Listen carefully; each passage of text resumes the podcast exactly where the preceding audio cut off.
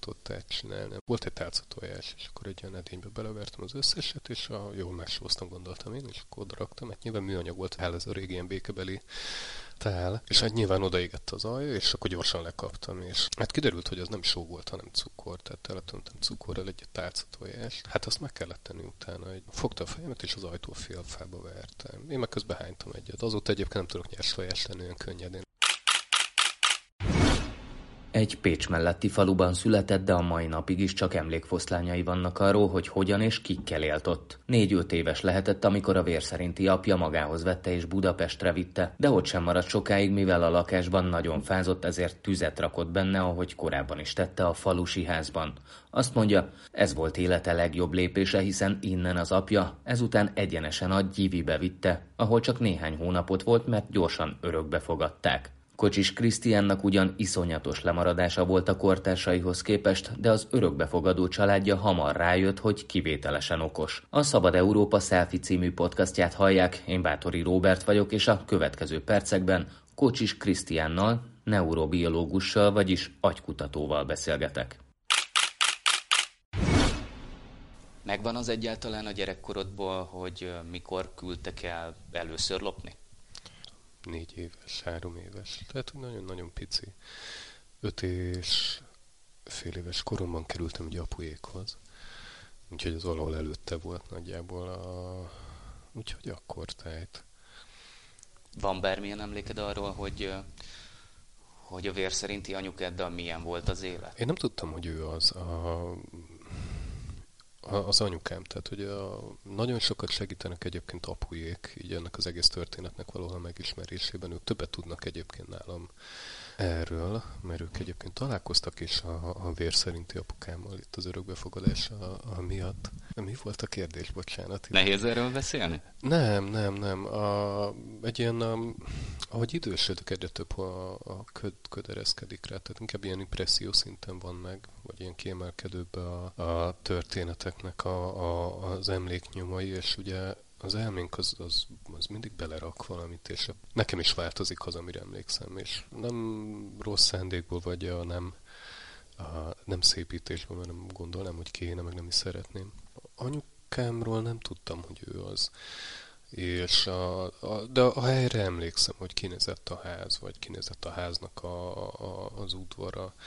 A, volt egy ilyen akna előtte, a ház végében volt egy ilyen a, nyitott rész, ahol csak három fal volt, és egy nem volt, gondolom ez ilyen álló lehetett annó, de az volt a WC. És próbálom megfogni jól ezt, a, ezt a, az érzést, ami őt körbelengte, mert a, nekem ő, ő, egy ember volt. Volt ilyen gáz, vagy, vagy mi az sparhelt még az a régi, és a, ha akartam tojásrántot csinálni, nem tudom mi ennek apropóján, és volt egy tálca tojás, és akkor egy ilyen edénybe belevertem az összeset, és a, jól megsóztam, gondoltam én, és akkor raktam, hát nyilván műanyag volt ez a lábas tudod, vagy az a tál, ez a régi ilyen békebeli tál, és hát nyilván odaégett az alja, és akkor gyorsan lekaptam, és um, hát kiderült, hogy az nem só volt, hanem cukor, tehát teletöntem cukorral egy tálca tojást. Hát azt meg kellett tenni utána egy, egy, egy elég zakós a ütlegelés kíséretében. Megetették veled azt? Fogta a fejemet, és az ajtó félfába vertem. Én meg közben hánytam egyet. Azóta egyébként nem tudok nyers lenni olyan könnyedén, ez, ez így például megragadt. Tehát, hogy valahogy a vele kapcsolatban ilyen, ilyen, ilyen dolgok jutnak eszembe. De hogy úgy, ez úgy semlegesen. Tehát, a, egy tehát olyan, mintha egy kívülálló igen. lennél, és néznéd ezt az egész szituációt. Igen. Tehát valami ilyen érzés van benned. Igen, nem, tehát hogy nem, nem volt azt gondolom ott sem egy olyan nagyon mély érzem benyomódás, inkább egy értetlenség. Ez, ez jellemezte az egész, egész a, ott eltöltött időt. Egyébként a mai napig kísért, tudod, ez a rácsodálkozás a világra, vagy az emberekre, hogy mi hogy történik, vagy hogyan bánunk egymással, bántjuk egymást sokszor, miközben ugyanazzal az erővel lehetne, hogy ezt az egész történetet jóvá tenni, úgyhogy mindenki jól érezze magát. Sokkal nehezebben ment a kötődés, ezt így észrevetted magadon, vagy ezzel a későbbiekben nem volt probléma. Megmaradt a kötődés. Én ezt valahol úgy Isten ajándékának gondolom, hogy ez, ez tényleg megmaradt. Tehát, hogy a apjákhoz is oda kerültem, és úgy ez, ez könnyedén átbillent. Tehát van, van, megmaradt benne mindig ez a reménykedés. Nem tudom, hogy miért igazából. Hogyan kerültél ki ebből a, ebből a helyzetből Pécs mellől? Lejött a vér szerinti apukám, ő elvitt a onnan. Én amit tudok róla, és ezt próbálom a legkonkrétabban megfogni, hogy a, meg a pulyék, amiket meséltek, hogy a, neki szerepe van abban, hogy én itt vagyok, és jó szerepe ahhoz képest, ahogy indult az egész. Ő azt mondta, hogy a, ő nem nem akarja, hogy én ott maradjak, mert effektíve ugye nem vagyok ember számba véve, hogy mindig ez az utolsó a sorban. Ugye nem a saját kutyán kölke bánásmód volt, és ő vitt fel Pestre az akkori élettársához. Arra emlékszem tényleg, hogy, a, hogy a, ott volt valami nő, ez az ő akkori élettársa volt, és a, hát nem tudom, ez az ágyban begyújtós, de ez, ez nagyon megragadt. Nem tudom, hogy ez hogy jött, vagy hogy nem, de hogy a... Mi történt? Úgy emlékszem, hogy én fáztam, és a, a, hát tudod, felnyitod az ágyat, van a zaj, és akkor a túlságpapírból gyújtottam egy kis tüzet, de ez nyilván annyira nem tetszett a, a, az akkori élettársának, és akkor innen, innen indult el, én azt gondolom egyébként a szerencsém, meg valahol az egész életem áldása is, hogy a... Hogy, hogy majdnem felgyújtottad a lakást? Igen, mert az élettársának nyilván az nem tetszett. Tehát kinek tetszene, hogy otthon valakinek a random gyereke, és picit begyújt. Én ideiglenesen így lettem ugye a gyivibe be, berakva. Hány éves voltál ekkor? Hű, öt egész valamennyi. Nem tudom, hány hónapot voltam ott, ez egy jó kérdés. Azt arra emlékszem, hogy 93 április, hát valahogy a környékén hoztak el onnan a pujék. És ugye akkoriban lehetett, hogy, a, hogy ideiglenesen berakod a gyereket oda, bár valamilyen akár egészségügyi okra hivatkozva. Fáztál a lakásban, tüzet gyújtottál, Igen. nagyon kiakadt erre a, az apukádnak az élettársa, Igen. és emiatt téged bevittek a gyivibe. Gondolom azért volt ott egyfajta presszió, hogy ezzel a helyzettel valamit kéne kezdenie, és akkor igen, lényegileg igen. De mit mondhattak, hogy annyira rossz a gyerek, hogy inkább nem is kell köszi? Nem, egészségügyi okra lehetett hivatkozni. Én úgy tudom, hogy arra hivatkozott, hogy lesz valami műtétje, és akkor addig, a, addig oda oda berak, hogy ezt meg lehet tenni. Vagy meg lehetett, most nem tudom mi a helyzet ezzel egyébként, hogy milyen szabályozása. És igazából én azt gondolom, hogy ez volt az a lépés, ami, a, ami ezt az egész történetet elindította, itt váltott egyébként a, az előtte után a rendszer mert elkezdett keresni, ugye, hogy akkor hogyan tovább, vagy merre lehet engem továbbadni, vagy mi legyen velem, és az Oldjai György nevű ember ő találta meg, vagy ő rajta keresztül találkoztam igazából apuékkal, és akkor ugye apuék oda jöttek, így volt az első, első találkozás, és akkor második. Ők a... mint nevelőszülők? Vagy igen, mint örökbefogadók? Örökbefogadó a pár, igen, igen, a, jöttek be a történetbe. Én nagyon akartam, hogy ők elvigyenek onnan. De éreztél egy ilyen szikret, hogy na ők azok, akikkel első látásra? Valahogy igen, de nem tudom, hogy ez, ez mi volt. Ez egy ilyen számomra megfoghatatlan dolog. Megszom, hogy először elmentek, és nagyon rosszul éreztem magam, hogy miért mennek el, de hát nyilván azért egyből nem lehet hogy elvinni valakit onnan. És utána visszajöttek, és utána beültünk a, a, az autóba, én a hátsó ülésre, és ott még hó volt. És nagyon megvan az a kép, hogy hazaérkeztünk Kápolnásnyékre. Onnan elindult ez az egész, de ilyen zöggenőmentesen, tehát hogy nem, nem volt bennem félelem, vagy bármi ilyesmi, hanem így tudod, nagy, nagy foci szemekkel én néztem a világra, hogy akkor itt most mi fog történni. És uh, elindultunk. Csupa hátrányjal indultál, nyilván amikor elkezdted az iskolát, tehát hogy nem voltak meg azok a szkíjeid. Nyilván abban a közegben nem volt, nem tudom, ABC olvasás, vagy esti mese, vagy, uh, vagy olyan, olyan alapdolgok, amik egyébként egy átlag normális helyen megvannak, hát ezek persze hiányoztak, de apuék nagyon-nagyon erősen utána mentek annak, hogy nekem csak ezek a hiányosságaim vannak, amit csak meg kell mutatni, meg kell tanítani, és akkor az megy. Ah, és lényegileg ez is, ez is nekik köszönhető, hogy tudod, ők, ők nem azt mondták, hogy igen, akkor a, a gyerek ennyi, hanem ők azt mondták, hogy ők látják, hogy a, hogy a A-ból B-be el kell jutni, de onnantól kezdve egyébként ez teljesen normálisan, átlagosan fog menni. És akkor ez is beépült minden, mert ugye csak így szívtam magamban, mit mondtak, mondták, hogy ezt így kell, hogy teljesíteni kell, hogy, hogy oda kell figyelni a tanulásra. Nagyon rosszul éltem meg, amikor a picit romlottak a jegyeim, és akkor a pulyek azt mondták, hogy most nem mehetek edzésem, ezt vissza kell hozni. Az edző is nagyon támogatta, és nagyon boldog voltam, amikor így visszajavultak a jegyek, és akkor újra, újra lehetett menni edzeni. Tehát nekem is megvoltak ezek a link periódusaim természetesen. Tehát ez végig pörgött egész ugye az általános iskolán. Ilyen fejjel mondom, hogy a, hogy a tudást azt szeretem, hát a, ez egy izgalmas dolog, bármi is az. Zenéltem, sportoltam, hazaértem, vacsoráztam, megütöm a leckét, lefeküdtem, felkeltem, és akkor ez ment szépen rutinszerűen. Én teljesen különálló életet éltem a csoporttársaimtól. De voltak barátaid? Nem mondanám. Nem, ez inkább Pannonhalmán kezdődött el.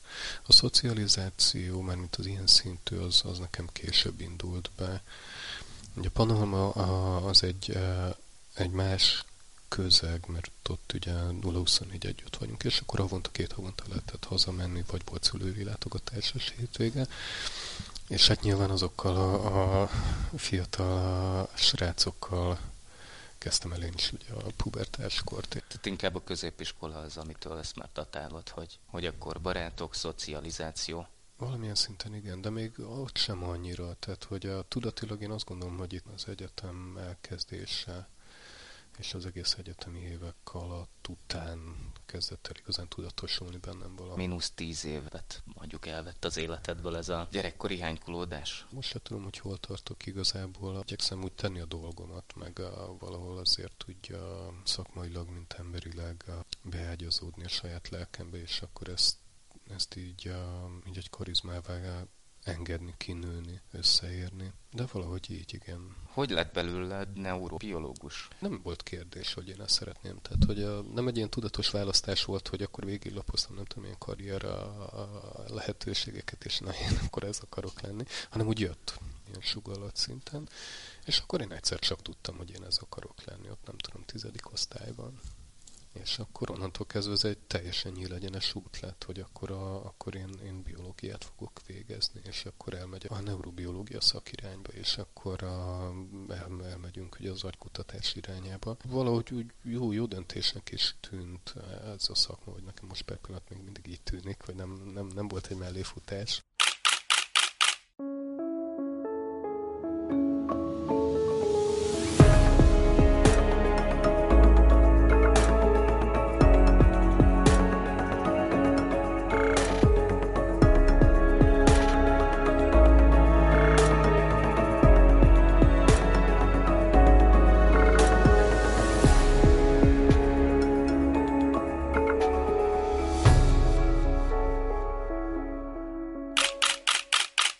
Az elmúlt néhány percben Kocsis Krisztián neurobiológussal beszélgettem itt a selfie-ben arról, hogy hátrányos helyzetből indulva milyen segítséggel küzdötte le az iskolában a kezdeti hiányosságait. Most pedig arról beszélgetünk, hogy milyen kutatásokban vesz részt agykutatóként a Szegedi Tudományegyetemen.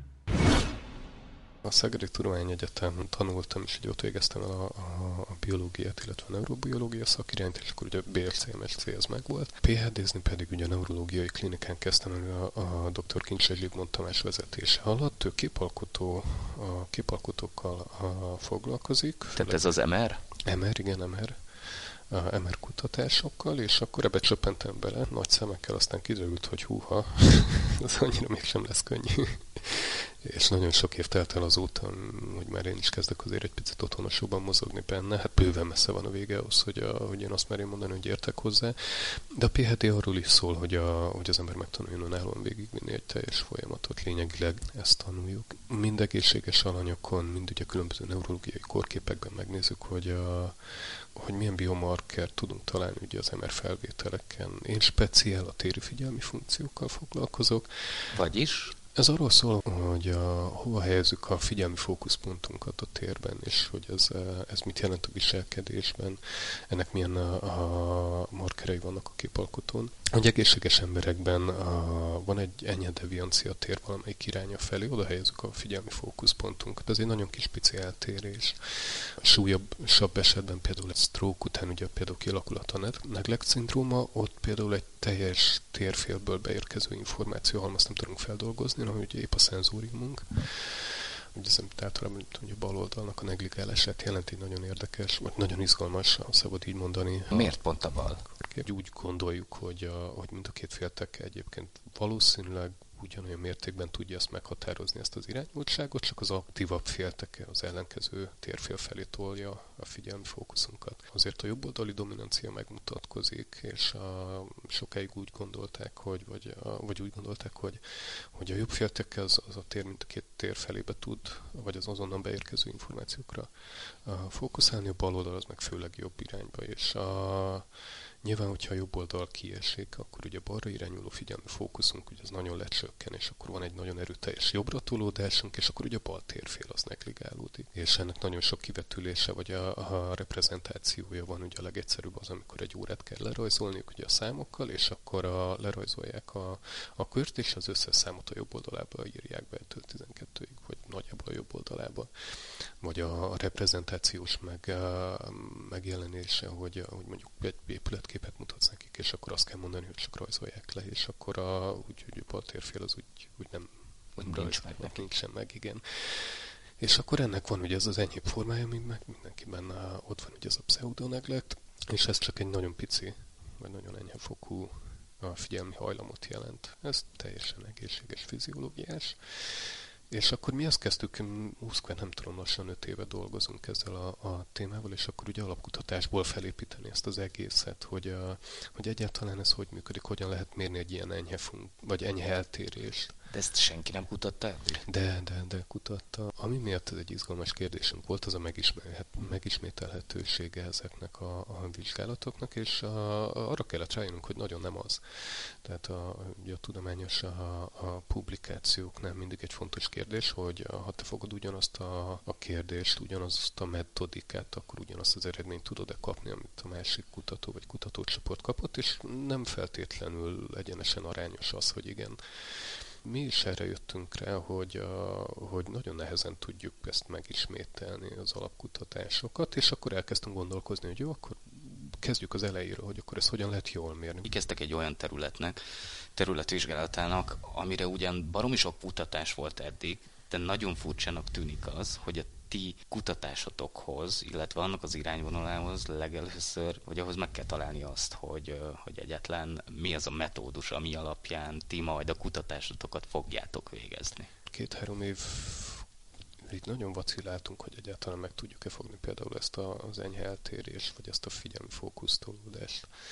Ugye nagyon enyhe jelenséget kellett valahogy megbízhatóan tudni mérni. És igen, ehhez kellett az, hogy, a, hogy megnézzük, hogy egyáltalán feladat, amivel ezt mondjuk mérjük, az megbízható. Ugye? És akkor innen, innen indult az első, és akkor mondjuk rájöttünk, hogy háromszor mérjük le ugyanazt az embert.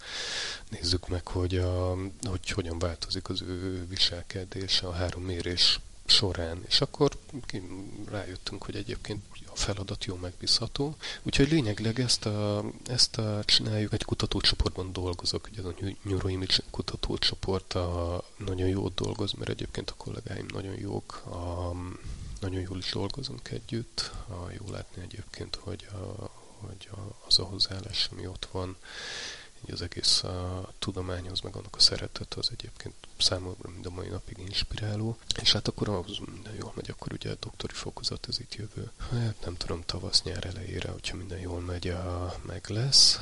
Te ezzel csajozni, hogy te vagy kutató vagy? Nem. nem, nem is próbáltam annyira igazából megmondani szintén.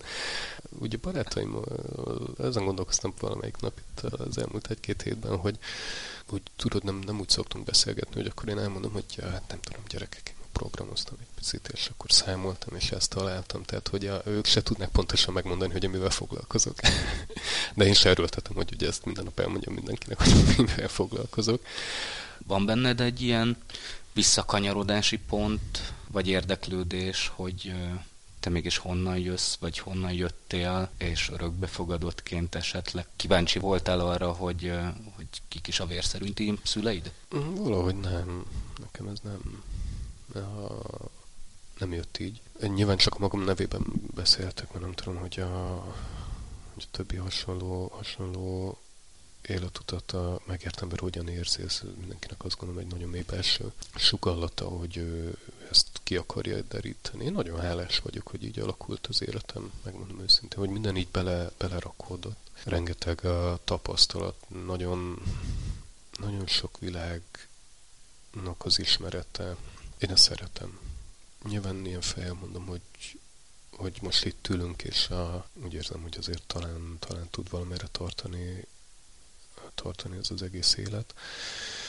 Én igazából a mai napig a, azt mondom, hogy, a, hogy, hogy ez a két születés napomban, és a, és a poékkal így szoktuk számolni, hogy hát tudod, 93, nem tudom, volt, most hány év telt el. És hát ez az életem, nekem az hiányzik. Tehát a, egyébként pont a Covid kapcsán az, hogy, hogy így azért nagyon-nagyon megritkul ez a, a, a hazaérési lehetőség, meg az kifújás, egy picit elengedjük ezt az egész világot.